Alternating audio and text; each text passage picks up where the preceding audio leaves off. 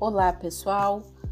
Mais um podcast da série Filosofia da Educação.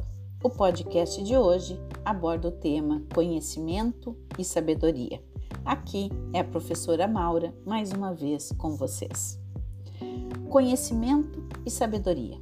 As duas coisas são super importantes estão relacionadas entrelaçadas.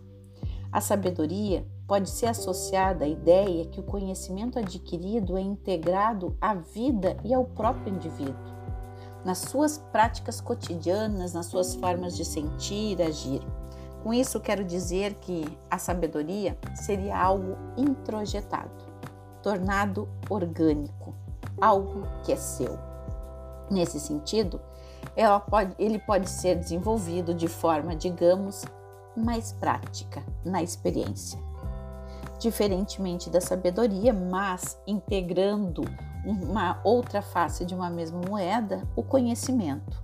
Conhecimento é repertório um tipo de repertório formado não só por informações curtas do tipo manchete, notícia, mas muito mais, por conhecimento científico, por conhecimentos acumulados na história, validados por campos de saberes distintos: pedagogia, direito, educação física, medicina, engenharia.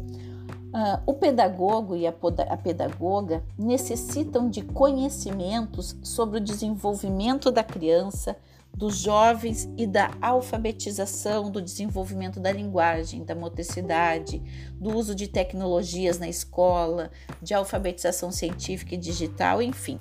Precisam saber como a criança se desenvolve, tem noções de quantidade, conservação, escrita e assim por diante. Isso são conhecimentos do campo pedagógico. Tudo isso e mais um mundo de outras coisas podemos encontrar nas bibliotecas, na internet, na universidade, na escola em outros espaços que agem alargando nossos repertórios, não só de conteúdos. Quero chamar aqui atenção porque esses repertórios também passam pelo conhecimento da arte, da, do que é belo, da estética, da experiência estética com a música, com a pintura, com o cinema. Isso é conhecimento. Quanto mais repertório temos, maior nossa capacidade de estabelecer relações entre coisas e dar respostas complexas para problemas específicos. Porém, o conhecimento não pode eliminar a sabedoria.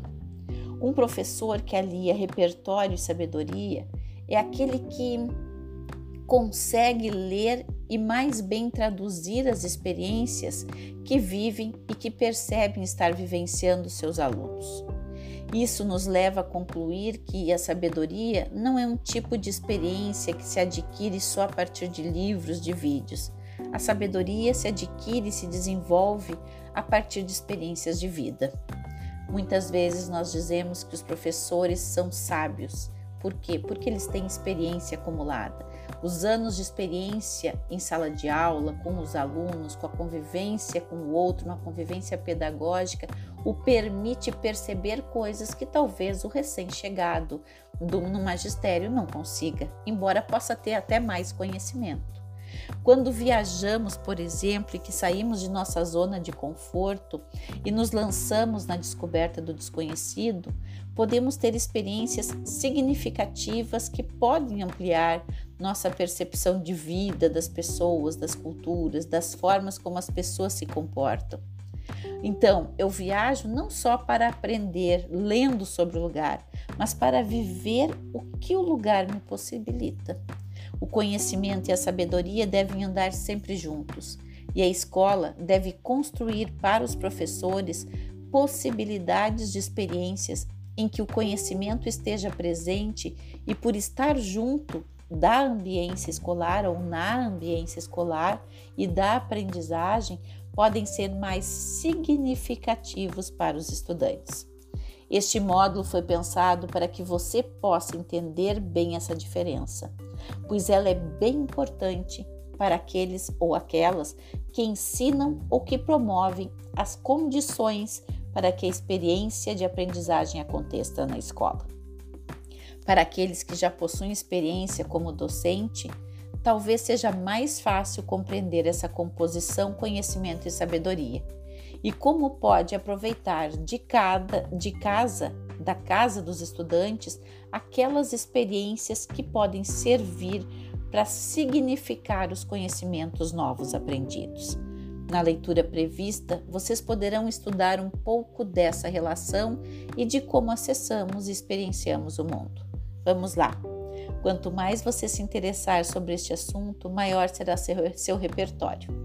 Além do que, trabalhamos aqui, se interesse e procure mais sobre o assunto. Faça perguntas, tenha uma atitude filosófica e indague, analise os saberes e os conhecimentos que constituem o repertório do professor e da professora. Faça um bom proveito, bom trabalho. Nos encontramos num próximo podcast.